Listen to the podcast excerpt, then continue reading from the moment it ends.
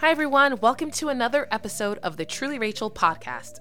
On this show, I'll be sharing stories from everyday people doing extraordinary things. I'll be talking about topics affecting our communities and how we together can achieve change. I'll be joined by friends who will be using their voice to cultivate compassion, creativity, and change. I am so glad you've decided to join me on this journey. I hope that it just encourages us to grow together. So let's get right into today's episode. The purpose of this series is to share knowledge with our listeners on a crisis that is affecting our communities and nation. My goal is to equip families with the knowledge and resources to become their own medical advocate. Also, to build confidence to speak up and ask the potentially life saving questions. My hope is to make a positive impact on the medical system, one mother, father, and family at a time, through uncovering unconscious bias embedded in the medical system. We must advocate for ourselves and for each other with one common goal to save lives. There's a disturbing trend that is happening in the United States, and the statistics are stunning.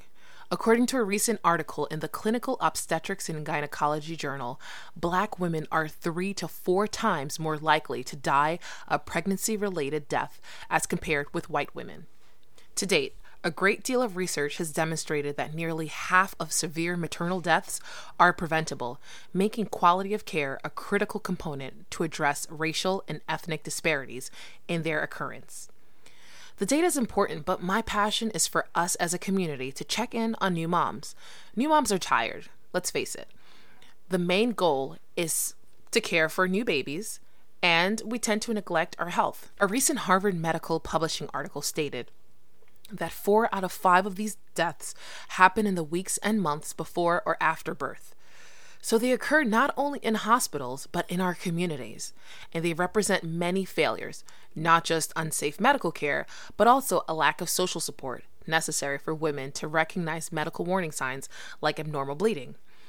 As a community, it's important for us to check in on new moms and ask about abnormal bleeding breast pain, and signs of infection and mental instability, like postpartum depression. Public health experts also warn that this crisis is not just affecting the poor or sick moms also healthy college educated African American women. Director of the Division of Reproductive Health at the CDC said, quote, "A well-educated African American woman with more than a high school diploma has a five-fold risk of death compared to a woman with less than a high school degree." Look at some of the factors that contribute to these numbers. They include a bias in the medical system, wealth and social income disparities, underlying or pre existing health conditions like preeclampsia and high blood pressure, more women waiting at an older age to give birth, high blood pressure, increased C section rates, toxic stress result of aggression. Now, speaking of toxic stress and aggression, there's a physical weathering that takes place when feelings of being treated differently or wrongfully are expressed. Feelings of discrimination during pregnancy takes an emotional toll and a sense of being left open and unprotected. Women tend to experience physiological effects from these treatments. It's been said that the body ages internally. The New England Medicine Journal collected 174 studies. In 2013, The Lancet also published a journal stating how women of color are three to four times more likely to be dismissed when reporting pain and distress. I have the pleasure to be joined by Dr. Lisa Gittens Williams. She's a professor in the Department of Obstetrics, Gynecology, and Women's Health at Rutgers, New Jersey Medical School. She's a maternal fetal medicine specialist and is the director of obstetrics at University Hospital in Newark. Thank you so much, Dr. Gittens, for joining us today as we discuss this really important topic of African American maternal mortality that's been affecting many communities, our communities. Dr. Gittens, thank you so much for joining me today. Thank you so much for inviting me. Right. So in June 2018, tennis pro Serena Williams told Vanity Fair about her journey to motherhood, including the story of how she nearly died a few days after giving birth to her daughter. Uh, Serena reports that she had to fight for her voice to be heard when she was suffering from a life threatening condition after the delivery of her daughter. She was able to articulate the conditions of her body and push for the necessary interventions. Many women of color feel like their reports of pain are ignored or seen as exaggerated. What do you think is the root of that form of treatment, and how can that be addressed to the medical community? Well, Serena's experience really largely echoes the experience of many women of color when they access the healthcare system, particularly for maternal health. Serena complained of of pain, which was consistent with her having a pulmonary embolism, and she had had one before. So she was reporting that she felt the same way. And pulmonary embolism is a life threatening condition. But in fact, the team that was taking care of her did not listen to her. Fortunately, she survived and she got the treatment that she needed. But if you've heard of the case of Kira Johnson in California, she was bleeding after delivery. And her family, her husband, in fact, called for help, and his complaints and her, her complaints were ignored by the healthcare system. So this is a systemic problem. And this is what is related to the increase in maternal morbidity and mortality that Black women experience.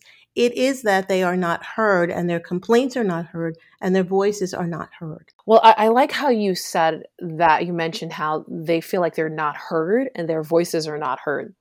Well, it also, which leads us into our next question. Um, I'd like to discuss that bizarre notion that Black people have a higher pain tolerance than their white counterparts in other races. So, what is that the root of this practice of not being heard or being ignored, and how can we, you know, debunk this practice and address it with medical professionals? So, relative to pain, there have been actual studies one by the National Academy of Sciences that reported that healthcare professionals, including um, medical trainees, felt that Black people had a higher pain threshold. In fact, that they did not experience pain in the same way as, as white patients. And in fact, that they had different nerve endings. So these are completely unscientific um, thoughts or findings. Yet, in fact, it's been largely, largely and appropriately documented that these are the experiences. So until you um, destroy the false narrative, until you destroy the false narrative, you will not be able to have Black patients be seen and their pain treated appropriately. It is quite clear that oftentimes in emergency rooms, Black patients do not get the same attention. They do not get the same pain medication as, as white patients. When this translates to maternal health, pain is the largest experience that women, w- women present to the hospital with when they, in fact, are in labor.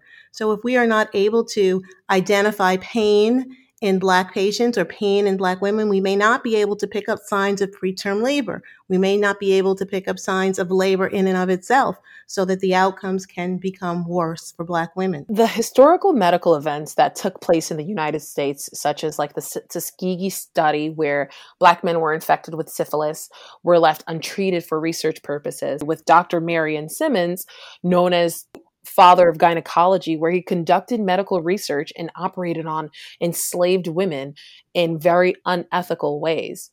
Um, going back to destroying, as you mentioned, Dr. Gittens, destroying the false narrative and these these myths where it's like pain, we have a higher pain threshold, nerve endings, which hold no scientific proof or evidence.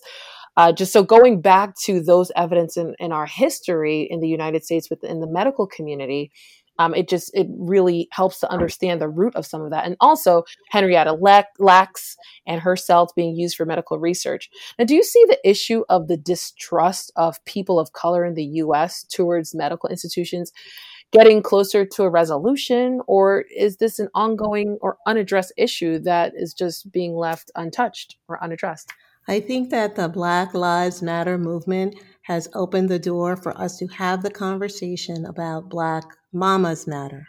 And so we know that the maternal health crisis, and it is a crisis across the board because we are fully aware that there are about 700 maternal deaths in the United States. The United States has the highest highest maternal mortality rate of the developed world. But the undercurrent of that is that black women die three to four times more often than do white women. We are not three to four times the population. So we know that there is this crisis. And I believe that the Black Lives Matter movement, bringing to light the way that people, the way that Black men are seen in the streets by the police, in the public, in in their very daily lives of moving about whether it's to the supermarket or or to the park whether it's bird watching or running now that we begin to see the way that black people are seen we can then shed some light on the way that black women are seen in the healthcare system and the way that black people are seen in the healthcare system so that distrust which is based on history right? because racism is based on a history that distrust is going to be present in the healthcare system until we address it at its very root. So until we address that there is equitable healthcare, not just access, but that women are seen. And so they are not seen as other, but the M in the mother makes them seen the same way that other mothers are seen when they access the healthcare system. So until we change that, we will not change the Black patient experience in the healthcare system until the hospitals have equal resources, because it's very clear that resources in communities of color are lower. It's clear that there are fewer nutritionists, there are few, fewer genetic counselors, there are fewer resources for the patient. Just as there are food deserts, there are deserts within the hospitals, within these urban areas. And so until the access becomes equal, until the resources become equal, and then until the way that patients are treated at the door becomes equal, not being seen as the other, we will always have this distrust. It will take generations, but it starts with training and understanding about bias and how racism is in the healthcare system. We, we really do have to acknowledge that. And until that is acknowledged and that is addressed, these problems will continue. Now, I recognize that there's been a huge outpouring of uh, you know, protests within the medical community where it's like, you know, white coats for black lives. Do you think that this is, we're on the precipice of something huge taking place where, like you mentioned, I love that phrase that you just mentioned, Black Mamas Matter. Do you, do you see that, you know, trickling into the healthcare to make a real change? I would say that the maternal health crisis has brought to bear many changes, and some of them are very good. We know that some of the um, increase in maternal mortality is related to things like poor communication in the health system. We know that it's related to um, management of hemorrhage and treatment of hypertension. And so there have been national initiatives to address the healthcare system itself and train the providers to be able to identify these problems and train the patient to be able to be her, her own and her family their own advocate for some of these problems. And these patient safety bundles have also demanded attention to bias and to address racial disparities. So that is, has been there. But I would say that the undertone and the undercurrent of that, and perhaps I believe that what's happening nationally will change that. The undertone and the undercurrent is, well, is it really racism? And how do we measure that? And how do we know? But as an right. advocate for patient safety, I can tell you that the patient safety movement started when we recognized that people were getting wrong site surgery because we weren't marking that it was supposed to be the left leg and not the right leg to be amputated. And many things were happening, errors were happening, medical errors, because we didn't have good communication. And we started to fix it right away. And medicine is grounded on the randomized controlled clinical trial. And unless you study it, unless you measure it, and unless they can capture it in a graph, then oftentimes science and medicine doesn't believe that something is true. But we cannot do a randomized trial on racism. We cannot do a randomized trial where we say, treat this person with microaggression and racism and let's see what happens. We have to fix it. And so I do believe that now is the time that there is now attention. I think that the COVID-19 crisis and the disparities that are coming to light and how this disease is disproportionately affecting communities of color. And that would be not only African American communities, but like Hispanic American communities and the um, Native American communities. When we see how it is disproportionately affecting those communities, we have to stop and ask ourselves, what is the role of racism? What is the role of bias? And so I think that this time is good now for mothers. And I think that that, that M, putting that M back in the mother so that she's not seen as just the other, the other person that comes, the other person whose pain gets dismissed for whatever reason. We have to really address the biases that create this problem. There have been studies that actually show that when when given the face of a white person in pain, that the the um, the attendees and the persons that were studied were actually able to perceive and recognize pain on the face of a white person more frequently and more often than they were on the face of a black person. So that is just a bias. And we have to recognize that we um, all come forward with those. They are from whence we came. They are from whence we were raised. And the medical community right in any given institution, particularly in academic institutions, you have three, four generations of people in the same workspace. And you are you will mm-hmm. not you will not correct this by having a lecture on bias. You will not correct it by making everyone do an implicit bias training. You have to address it really at its core, and it has to be a across the board, wide sweep and recognition of the fact that these, these biases exist and these disparities exist. And when we see them and call them for what they are, and then when we put our money where our mouth is, and that is into not just programs and not just access to care, but to ensure that at that level, that very level of care, that everyone is getting equal care and those that need more get more we will really not be able to address this. But I do think that the time, particularly for women's health, the time is right, right now. And so some of the ways that you change that are one, you improve access. Two, you improve, um, you improve health insurance so that people can actually get care. You improve maternity leave so that mothers can go back to work and or stay home from work, not fearing to lose their jobs. We know we know mm-hmm. that um, African American women are predominantly and disproportionately frontline workers. We know that right now in this coronavirus crisis. So you have to make mm-hmm. sure that they have access to all of the things that will protect their health and that will protect and improve their outcome. And then at the, you know, at the system level, you have to make sure that the care that is given to patients in communities of color is really the same as the care that's given to other communities. And that means that money has to be dumped into those those hospitals so that they have equal resources. Because healthcare is not equal.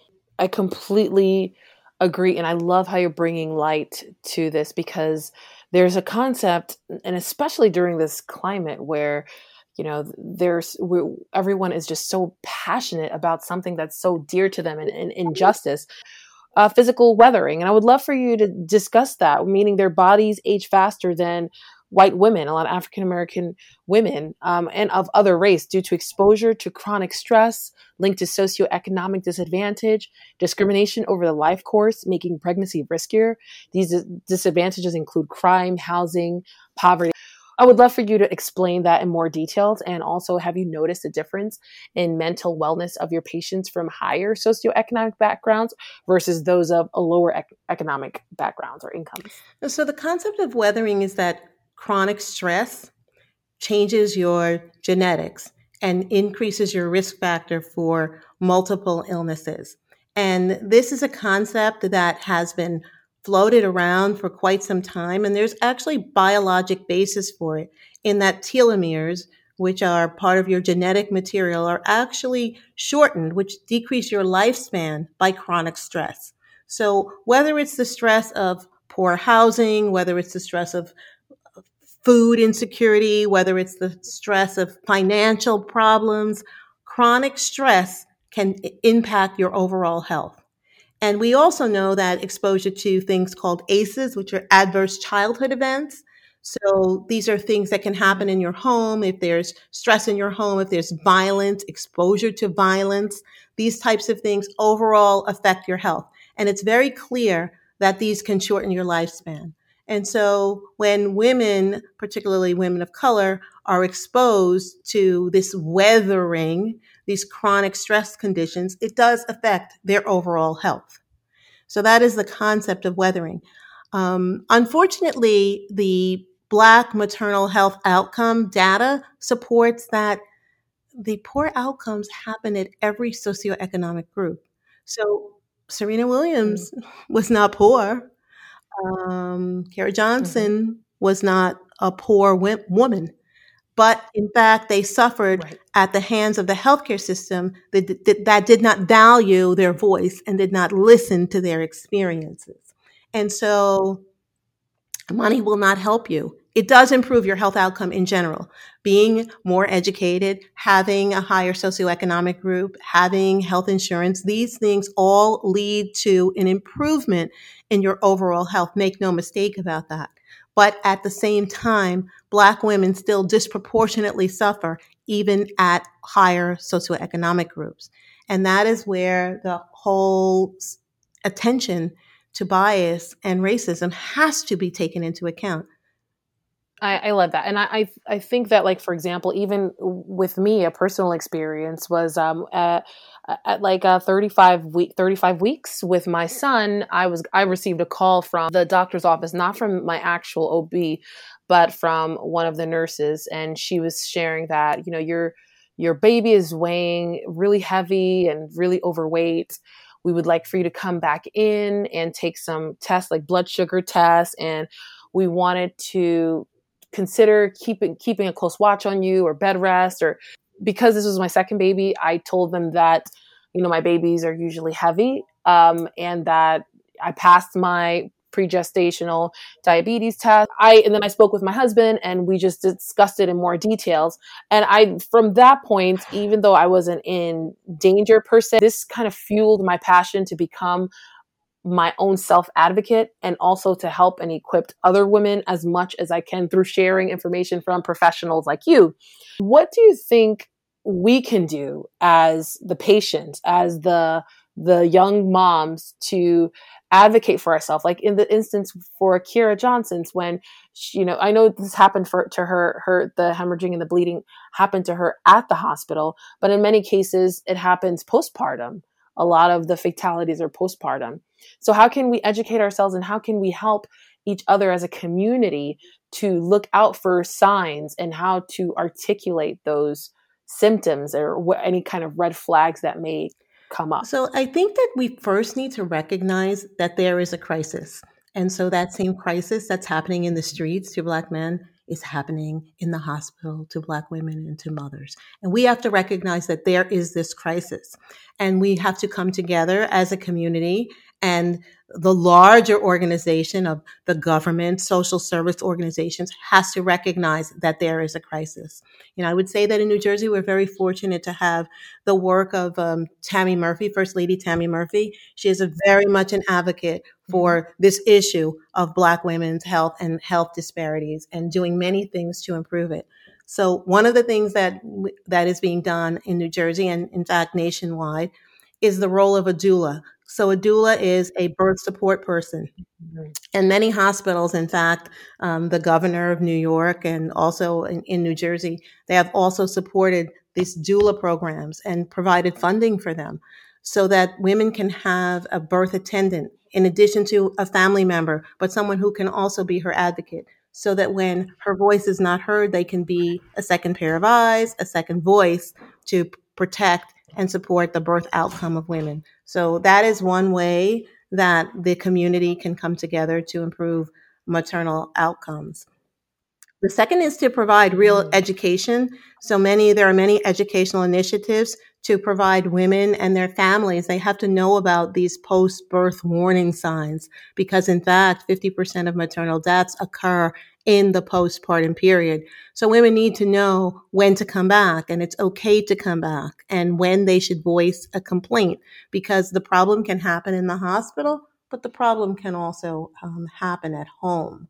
So those are the two, those are two really important ways that women can um, advocate for themselves. Um, but also, they also have to demand that the healthcare system sees them. They have to demand that at the level of government that there are policies made and that there are protocols so that there is implicit bias training and that there is, in fact, reporting. Um, there is reporting for patients when they have an untoward experience. The state of California mm-hmm. um, did a study, um, which is actually also posted on the California Quality Collaborative site, where they asked women of different races about their experience.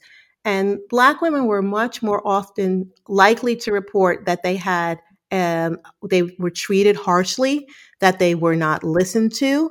And so the lived experience of women needs to be heard. And if it's not going to be heard in a survey, there needs to be a way at each hospital level where these types of things can be reported. Because Rachel, right now, everybody is on YouTube or Instagram, and every untoward thing that is happening, every racist, racist and biased thing is being recorded.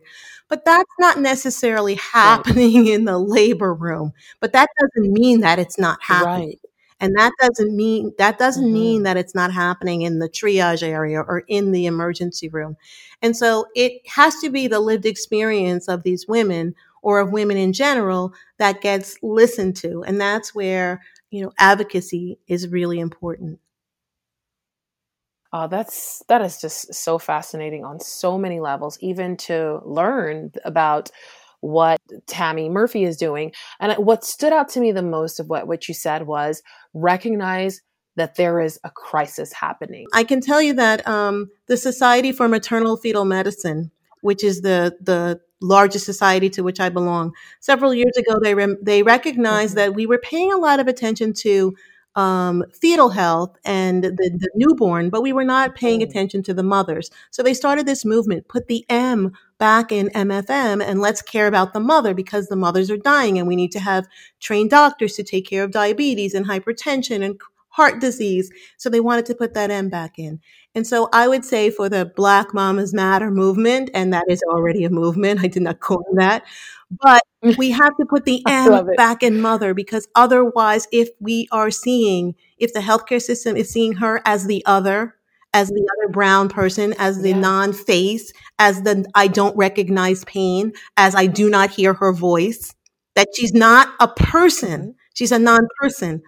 We have mm-hmm. to put the M back in so that the mothers are all mothers. You know, as a mom of two small children, they need us, and it's it's important. So I, I thank you for all of your work, and, and thank you for being with me on the show and sharing your knowledge. Thank you so much, Rachel. I appreciate it. I'll be sharing resources in my show notes.